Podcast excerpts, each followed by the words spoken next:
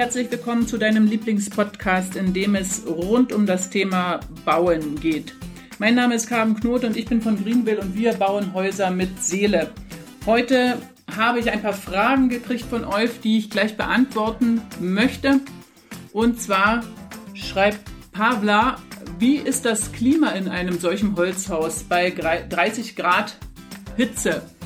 Wir sind jetzt in einem alten Reihenhaus und das ist Stein auf Stein. Ich muss sagen, in richtig heißen Tagen genieße ich diese Kälte hier drin. Als ich in Amerika gewohnt habe, hatten alle Häuser Klimaanlage. Ist das auch bei einem Greenville-Haus ein Muss oder sind die irgendwie besser isoliert als in den USA? Ja, danke Pavla für diese Frage, die ich gleich mal einschlägig beantworten möchte. Und zwar äh, ist es natürlich ein Unterschied ähm, auch von dem, wie in den USA gebaut wird. Also in Alaska oder irgendwo, wo es ganz kalt ist, baut man anders jetzt als zum Beispiel, ähm, keine Ahnung, in Kalifornien. Da sind einfach äh, Welten dazwischen. Ich habe selber unterschiedliche Sachen in Amerika erlebt. Zum einen ähm, habe ich, als ich das erste Mal dort war, habe ich darüber gestaunt, wie äh, toll die Fassaden alle aussehen und wie gleichmäßig und ähm, toll die gestrichen sind. Als ich dann näher herangegangen bin, habe ich festgestellt, dass es alles Plastik ist.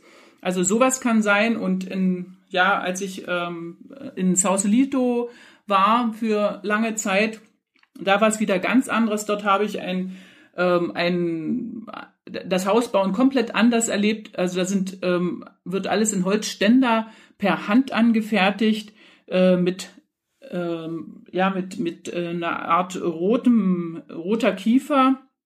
Red Pine nennt die sich. Und ähm, diese Häuser waren zum Beispiel sehr gut isoliert. Die, äh, sie reichen trotzdem nicht an den Standard von uns ran, weil die Fenster auch nicht dreifach verglast sind oder ähnliches.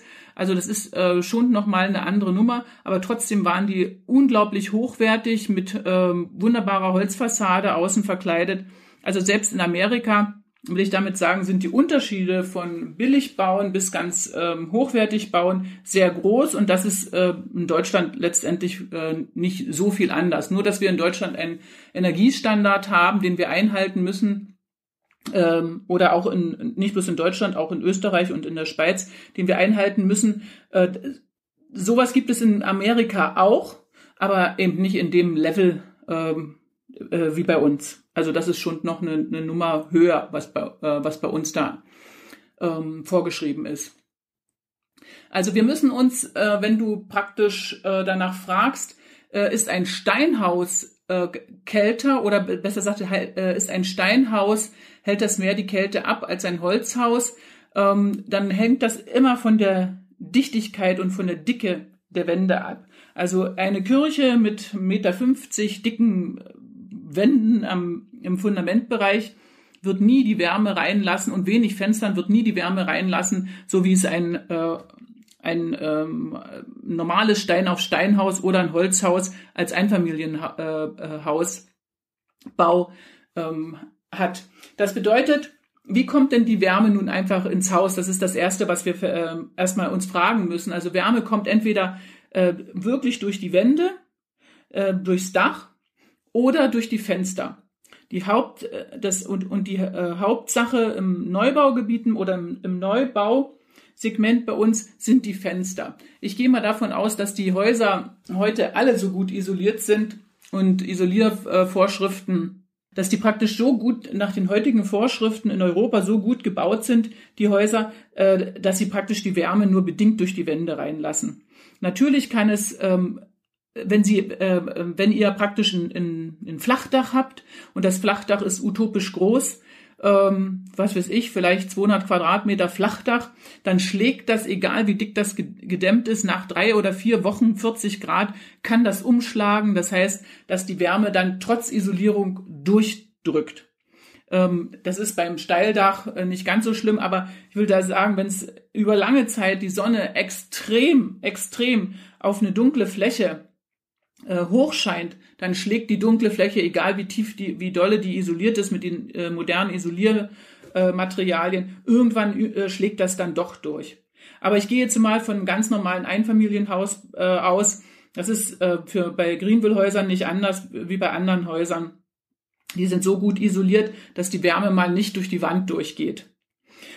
Ähm, es wird es ähm, hauptsächlich sind die Fenster das Problem. Das heißt, äh, die Greenville-Häuser zum Beispiel leben von vielen, vielen Fenstern. Das heißt, das Haus äh, sieht toll aus, es bekommt ein Gesicht, äh, es, es lebt durch die Fenster. Und das A und O ist im Grunde genommen die Beschattung von solchen Fenstern. Weil äh, auch wenn man ähm, die Beschattung innen macht, wenn die Wärme erstmal durch die Gläser durch ist äh, und drin ist, das ist immer schlechter, als wenn man es gleich von draußen, äh, wenn man die äh, Wärme gleich von draußen vom Glas fern, fernhält. Also die, die Fenster sind äh, im Grunde genommen die, das größere Problem als die Wand nochmal auf die Kirche zurückzukommen. Äh, Kirchen haben in der Regel nicht solche so, so viel Fenster oder alte Häuser mit sehr, sehr dicken Wänden haben nicht so viele Fenster, nicht so riesige Gra Glasfronten und sind nicht nur durch die dicken Wände, eben auch durch das ähm, ähm, weniger verbaute Glas einfach im Sommer kühler. Dafür aber im Winter schwieriger mitten aufheizen. Es ist schwieriger mitten aufheizen. Also es hat immer, es ist immer zwei, zweischneidig. Ja, aber wir reden heute mal nur über die, über die Kühle im Sommer. Also, ich vermeide im Grunde genommen durch die Beschattung, dass die Wärme äh, ins Haus kommt, sodass das Haus insgesamt kühl bleibt. Das zweite, was ist, äh, dass die Wärme durch die Lüftung hereinkommen kann. Das heißt, fast alle Häuser haben im Grunde genommen kontrollierte B- und Entlüftung.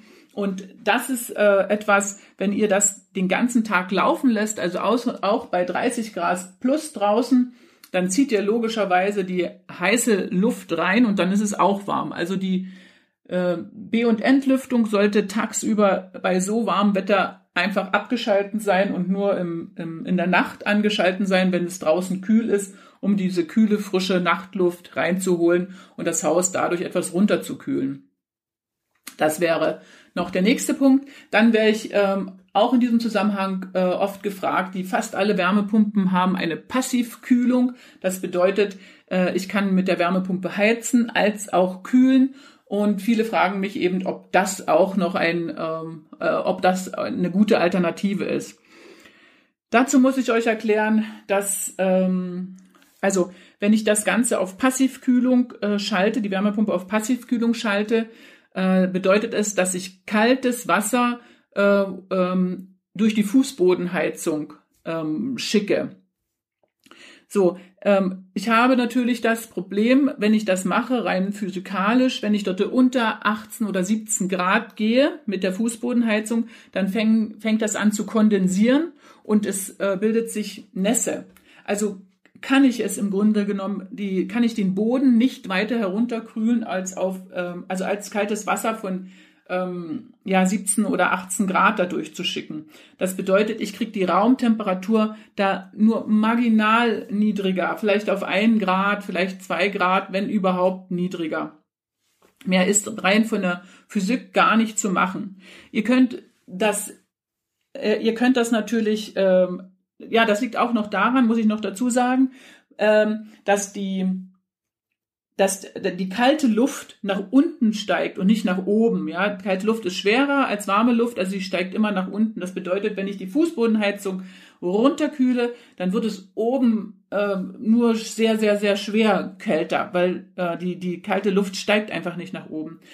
Dem könnt ihr aber Abhilfe schaffen, äh, indem man zum Beispiel eine, eine äh, also in die Decke die Fußbodenheizung reinziehen würde. Das kann durchaus sinnvoll sein, habe ich schon äh, erlebt. Vor allen Dingen in Italien macht man das, also in Meran, also Südtirol, habe ich Freunde, die Heizungsinstallateure sind seit sehr vielen, vielen, vielen Jahren.